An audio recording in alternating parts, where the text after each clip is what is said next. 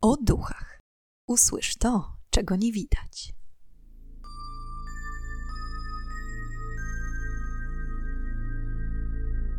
Witam i pytam, czego dusza pragnie. Strasznie miło mi gościć Was na moim kanale. W dzisiejszym odcinku przybliżę Wam historię rodziny Peronów. Historię, która zainspirowała twórców pierwszej części horroru Obecność. Pokuszę się o stwierdzenie, że jest to sprawa, na którą czekaliście z największym utęsknieniem. Dostałam mnóstwo próśb o nagranie tego tematu i mam nadzieję, że nie zawiodę Waszych oczekiwań. Na wstępie tradycyjnie dziękuję Wam za wszystkie subskrypcje, łapki, komentarze i oceny. I nie przedłużając, zapraszam do wysłuchania dzisiejszej przerażającej historii. Przypadek rodziny Peronów to kolejna ze spraw, które próbowało rozwikłać małżeństwo Warrenów. Złe siły nękające rodzinę były iście demoniczne. Peronowie to dość liczna rodzina, na którą składają się ojciec Roger, matka Caroline oraz pięć córek: Andrea, Nancy, Christine, Cindy oraz April. Z tego co wyczytałam, Caroline zajmowała się domem i dziećmi, a Roger posiadał swój salon jubilerski i początkowo wiodło im się nie najgorzej. Cała siódemka przeprowadziła się do nowego domu zimą 1970 roku. Jednak, jak udało mi się dowiedzieć z przesłuchanego wywiadu z Andreą Perron, najstarszą z córek, dziwne wydarzenia w ich życiu rozpoczęły się już kilka lat wcześniej. Mianowicie w okolicach 1967 roku Roger po powrocie z pracy przywitał się z rodziną, trzymając na rękach małego pieska.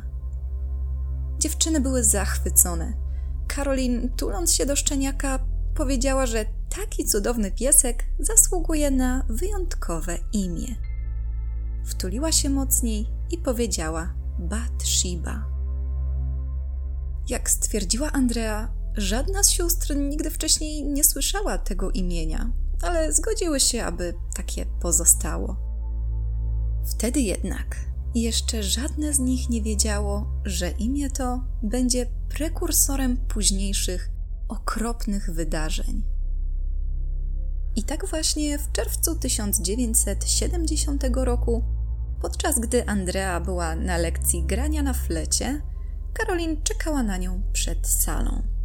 Czytała gazetę i w sekcji ogłoszenia w oczy rzuciło jej się zdjęcie ogromnego domu wystawionego na sprzedaż. Małżeństwo Peronów od pewnego czasu rozglądało się za większym lokum, ponieważ w ich okolicy coraz częściej dochodziło do ataków agresji na dzieci. Co ważne, powodowanych przez inne dzieci.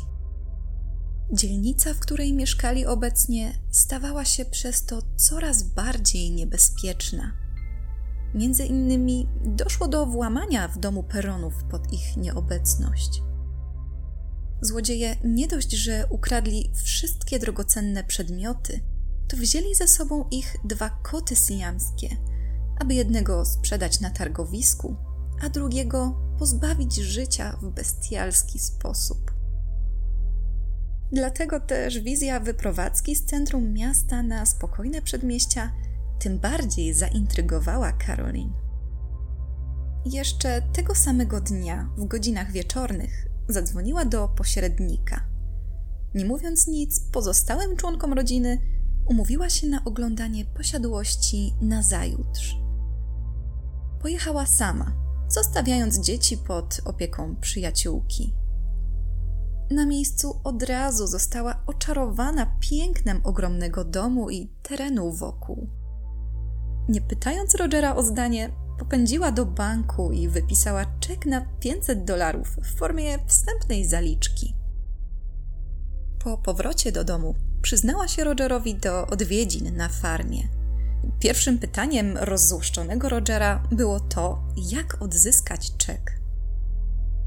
Był wściekły na żonę, że podjęła tak poważną decyzję bez konsultacji z nim. Jednak Karolin zaczęła przekonywać, że powinni spróbować, że dom jest niewiarygodnie tani i taka okazja może się już nie powtórzyć.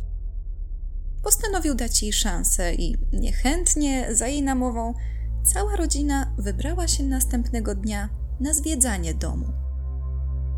Co ciekawe, będąc na miejscu, Peronowie poznali aktualnego właściciela domu, który ku ich zdziwieniu wcale nie chciał sprzedawać nieruchomości. Zgłoszenie do gazety wysłał jego syn, tłumacząc, że pan Kenyon, właściciel domu, z każdym dniem staje się coraz bardziej zniedołężniałym starcem, który nie potrafi sam zadbać o tak ogromny teren. Syn pana Kenyona mieszkał w dość dużej odległości i chciał mieć ojca przy sobie, dlatego zdecydował się na sprzedaż domu w Harrisville. Gdy rodzina obejrzała cały budynek, była nie mniej oczarowana niż Karolin dzień wcześniej. Sam dom miał, uśredniając informacje w źródłach, około 14 pomieszczeń i był naprawdę ogromny.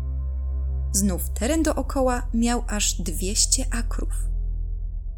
W jego skład wliczał się pobliski las, staw, strumień płynący wzdłuż terenu oraz ogromna stodoła. Roger przyznał, że dom jest piękny i finalnie zgodzili się go kupić za 72 tysiące dolarów. Zanim jednak ostatecznie wprowadzili się do domu, minęło jeszcze trochę czasu, gdyż suma mimo wszystko była niemała i Peronowie musieli nieco poczekać na całość gotówki.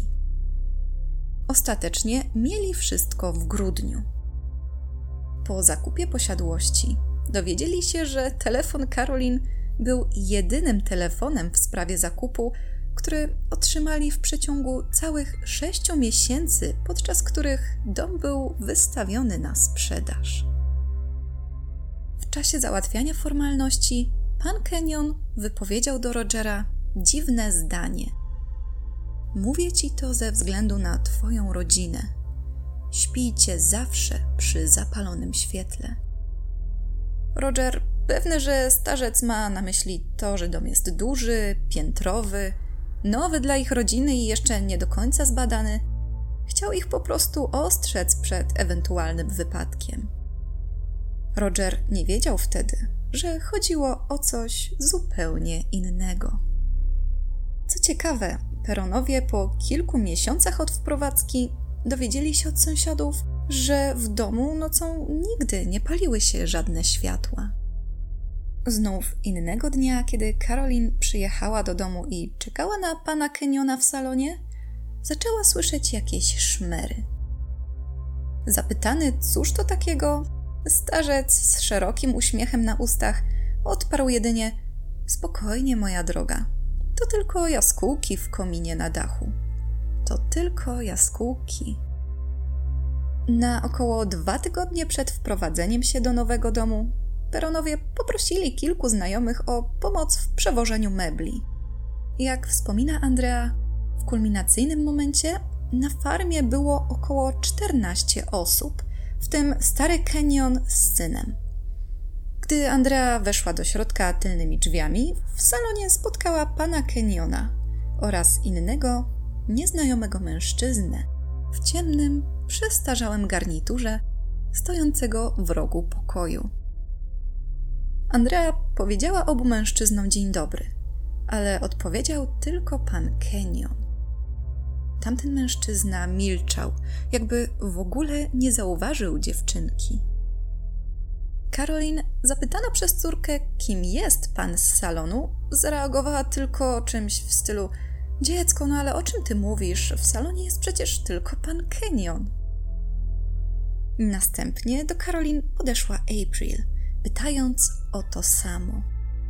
Znów, kiedy po chwili do dziewczyn dołączyła trzecia siostra, Cindy, ze strachem w oczach powiedziała, że widziała w rogu salonu pana, który zniknął na jej oczach. Karolin poprosiła, żeby córki przestały stroić sobie żarty. Po rozpakowaniu kartonów w kuchni, Andrea, Cindy, April i Roger wrócili do salonu, aby pomóc panu Kenyonowi wynieść resztę jego rzeczy. I w tym momencie zjawa pojawiła się ponownie. Dziewczynki spojrzały po sobie nieme ze strachu.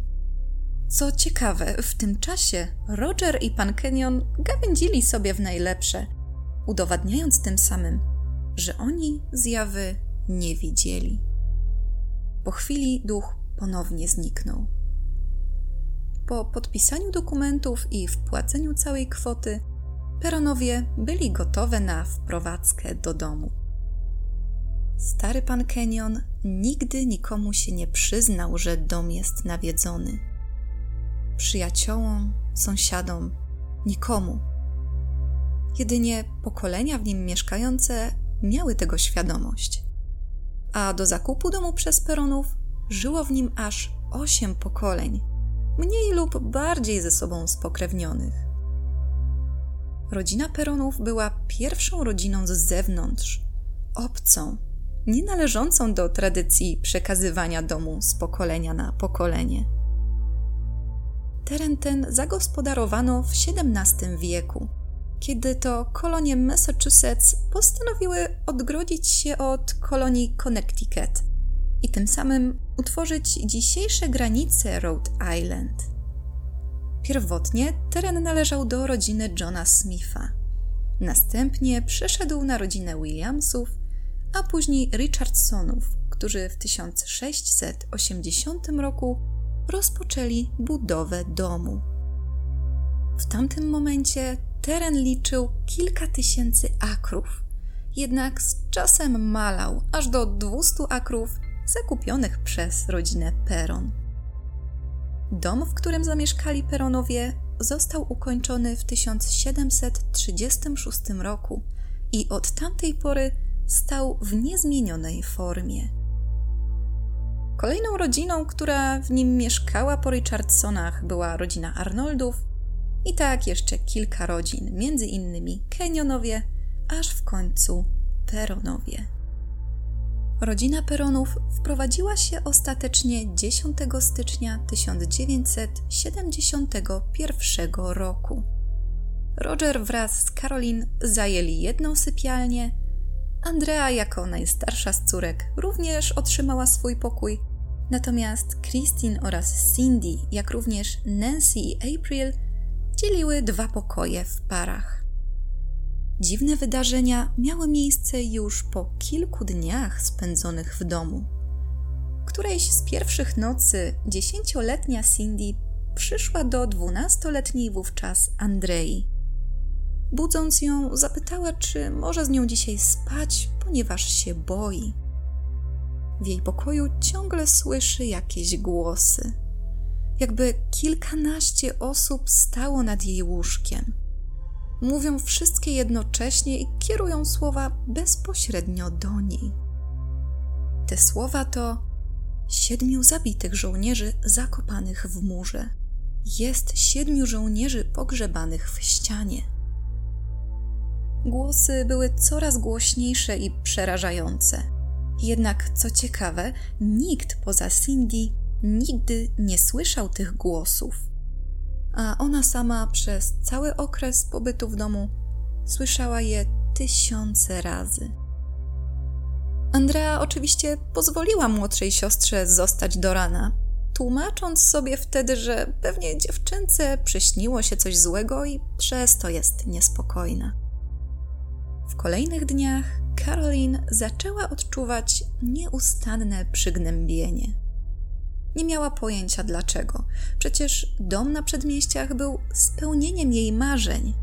Jednak przebywając wewnątrz, nie potrafiła wyzbyć się poczucia smutku. Kiedy starsze córki były w szkole, a Roger w pracy, Caroline zajmowała się obowiązkami domowymi. Mała April nie uczęszczała jeszcze wtedy do szkoły, dlatego też była w domu. Caroline praktycznie codziennie słyszała, jak April z kimś rozmawia.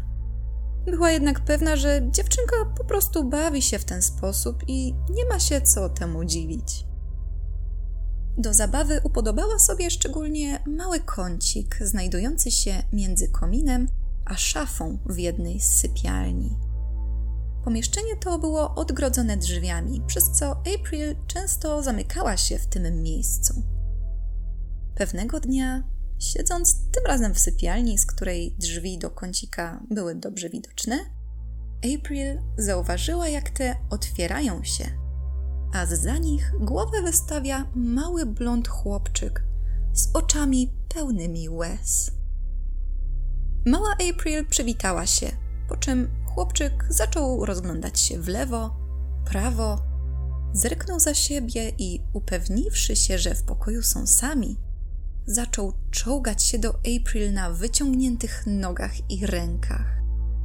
Jego oczy były przekrwione od płaczu, a usta miał tak mocno zaciśnięte, że układały się w prostą, cieniutką linię. Był trupio blady. Przedstawił się April jako Olivier Richardson. Od tego dnia razem bawili się bardzo często. Co jednak zastanawiające, mały Olivier nigdy nie mówił nic na głos. Porozumiewał się z April telepatycznie.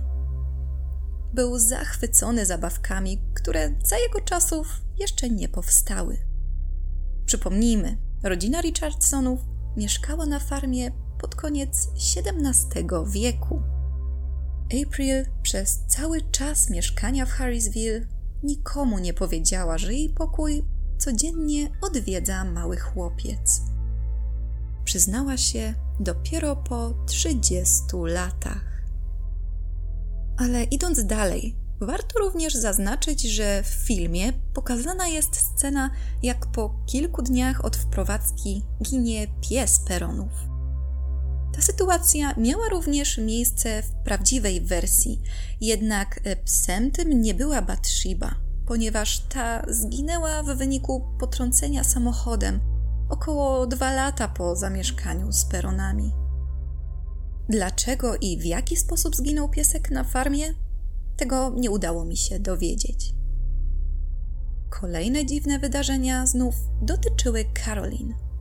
Mniej więcej dwa tygodnie po wprowadzce, kobieta, korzystając z okazji, że dziewczynki zrobiły sobie popołudniową drzemkę, postanowiła pójść do stodoły, aby się po niej rozejrzeć.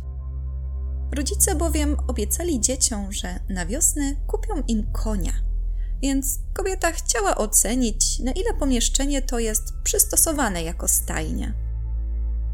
Gdy weszła do środka, spostrzegła, że wewnątrz podłączona jest tylko jedna żarówka.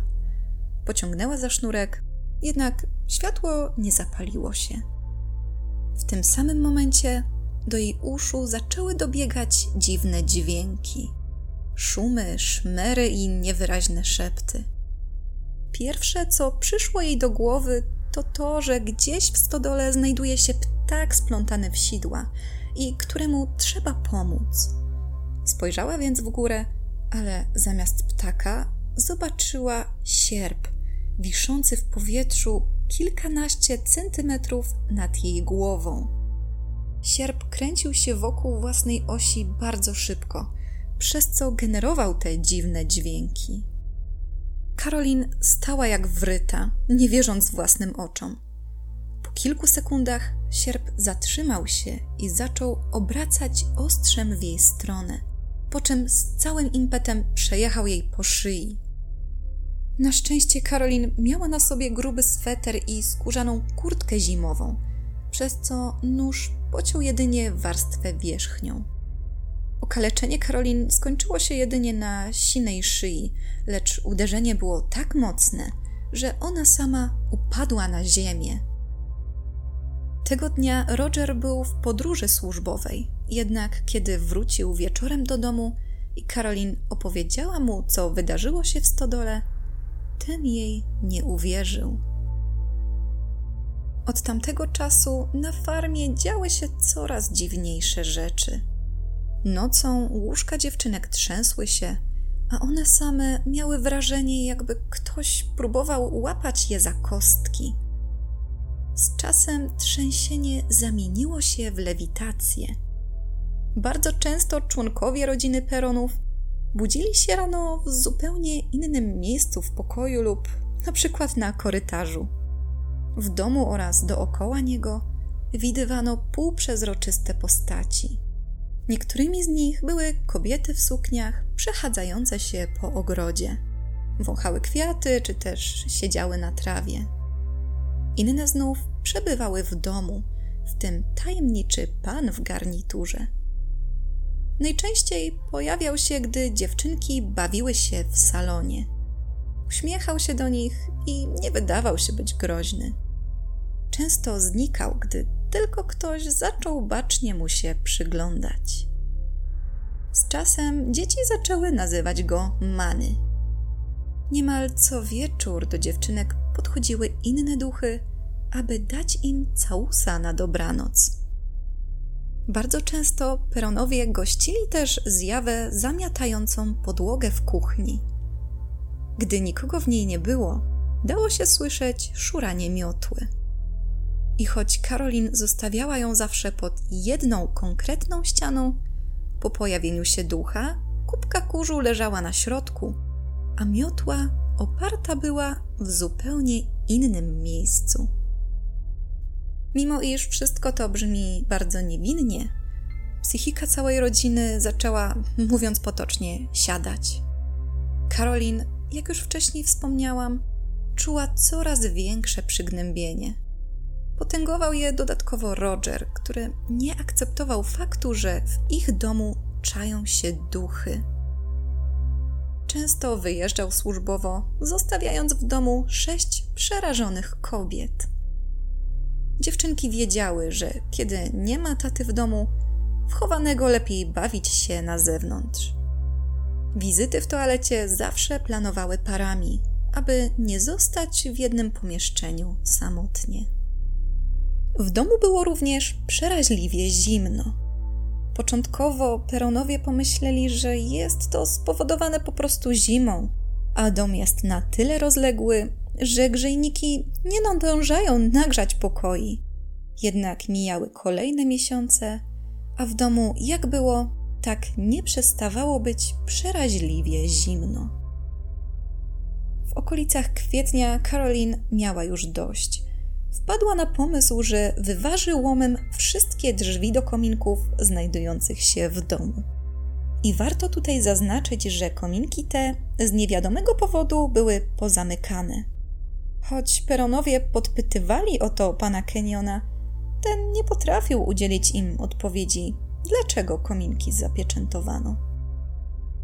Dodatkowo w stodole leżały ogromne sterty porąbanego drewna i aż żal było myśleć, że po prostu marnieją. I tak po kilku dniach wszystkie kominki w domu otworzono i zaczęto w nich palić. Niestety, to miał być ten moment, ten zapalnik, który obudził złe moce skryte gdzieś w głębi farmy. Coraz częściej przedmioty poruszały się samoistnie. Krzesła szurały po kuchni, słuchawki telefoniczne same się podnosiły, obrazy i fotografie spadały ze ścian, a na domiar złego kilka razy peronowie znaleźli w zakamarkach substancję podobną do ektoplazmy. Duchy, które wcześniej łapały dziewczynki za kostki, zaczęły teraz ciągnąć je za włosy. Niektóre drzwi zamykały się z trzaskiem, a niektóre znów przetrzymywała niewidzialna siła, która uniemożliwiała ich zamknięcie. Uderzenia pięścią w ścianę rozlegały się po całym domu. Ściany nieustannie wibrowały. Pojawił się również nowy duch, przerażający duch małej dziewczynki, który często budził w nocy domowników przez swój głośny szloch i żałosne nawoływanie: Mamo, mamo. Od tego czasu też Karolin zaczęła budzić się z siniakami na całym ciele. Znów innego dnia po kąpieli wybrała się do pomieszczenia używanego jako garderobę. Dzieci były w tym czasie na dole w kuchni wraz z sąsiadką, która wpadła z odwiedzinami. Nagle usłyszeli przerażający krzyk Karolin. Pobiegli na górę i gdy tylko uchylili drzwi garderoby, ich oczom ukazał się niespotykany widok. Karolin dostawała raz po raz samoistnie unoszącym się ciężkim metalowym wieszakiem na ubrania. Po tym wydarzeniu sąsiadka już nigdy nie odwiedziła peronów. Zabroniła także przychodzić do nich swoim dzieciom, które zaprzyjaźniły się z dziewczynkami. Roger, będący ponownie w podróży służbowej, po powrocie do domu i tym razem nie uwierzył żonie, gdy ta pokazywała posiniaczone ciało. Co ciekawe, wszystko, co działo się na farmie, nie było tematem rozmów między dziećmi i rodzicami. Siostry rozmawiały tylko między sobą, a Karolin tak naprawdę została ze wszystkim sama. Nie chciała martwić dzieci swoimi doświadczeniami, ale również nie chciała pokazać, że się boi. Znów dzieci nie mówiły nic matce, ponieważ bały się, że i tak im nie uwierzy. Nie trwało to jednak długo. W okolicach czerwca 1971 roku Andrea nie wytrzymała i chciała w końcu porozmawiać z mamą. Powiedziała o wszystkim, co wydarzyło jej się, odkąd zamieszkali w domu. Po długiej rozmowie Andrea zawołała Cindy, Christine i Nancy, aby one również powiedziały wszystko mamie. Ku ich zdziwieniu, kobieta uwierzyła. Sama do niczego się nie przyznała, ale okazała dzieciom wsparcie. A trzeba zaznaczyć, że Karolin w tamtym czasie przechodziła istne piekło. W wieku 29 lat zaczęła starzeć się w zastraszającym tempie. Bolały ją wszystkie kości. Do tego codziennie pojawiały się nowe siniaki, przez które ciało było równie mocno obolałe co psychika. Poza tym mąż, który nie dawał wiary jej słowom. Straciła dużo na wadze, a na jej twarzy pojawiało się coraz więcej zmarszczek. Z czasem ton jej głosu, jak również słownictwo, uległy zmianie. Zaczęła wplatać słowa ze staroangielszczyzny i mówić mniej wyraźnie. Niedługo później Caroline, będąc pewną, że dom jest nawiedzony i to przez więcej niż jednego ducha, zaczęła szukać informacji na temat domu i jego mieszkańców. Zaprzyjaźniła się też z miejskim historykiem, panem McKitchen, który opowiedział wiele o historii jej domu i okolicy. W trakcie rozmów Karolin doszła do wniosku, iż wielce prawdopodobne jest, że duch mężczyzny w garniturze to duch pana Johna Arnolda, jednego z mieszkańców domu, który zmarł w latach 50. XIX wieku. Wiele źródeł podaje, że pan Arnold powiesił się w stodole, jednak sama Andrea dementuje te pogłoski, mówiąc, że pan Arnold zmarł w wyniku ostrego i gwałtownego zatrucia alkoholowego. Po tym jak wypił sporą część butelki końskiej maści w płynie, jeśli dobrze to sobie przetłumaczyłam. Miał on mieć pochowany zapas tego leku za kuchennym okapem. Karolin, robiąc pewnego dnia porządki, znalazła taką butelkę. W stodole powiesił się kto inny, ale do tego dojdziemy później. Pan Arnold w chwili śmierci miał około 40 lat. Z każdą nową informacją Karolin odkrywała kolejne przerażające historie na temat domu. Na farmie życie straciło wiele osób. Niektórzy sami je sobie odebrali poprzez powieszenie czy otrucie, a inni zostali zamordowani. Między innymi 11-letnia Prudence Arnold, która najpierw została wykorzystana, a następnie pozbawiona życia przez jednego z pracowników stajni. W oficjalnym raporcie policyjnym zapisano, że przyczyną zgonu było podcięcie gardła przez ostry, zaokrąglony przedmiot, prawdopodobnie sierp. Ciało odnaleziono w stodole. Karolin, słuchając tej opowieści, od razu przypomniała sobie swoje przeżycie w stodole. Oprócz tego dwójka dzieci utonęła w stawie należącym do terenu posiadłości, a nieopodal, w zagadkowych okolicznościach, zamarzli na śmierć czterej mężczyźni. Jeśli zaś chodzi o sąsiadów i inne osoby mieszkające w okolicy, pan McKitchen wiele mówił na temat Bathsheba Sherman. Na tym zakończymy część pierwszą. Na opowieść o dalszych losach rodziny Peron zapraszam już w przyszły piątek, jak zawsze o godzinie 19. Do usłyszenia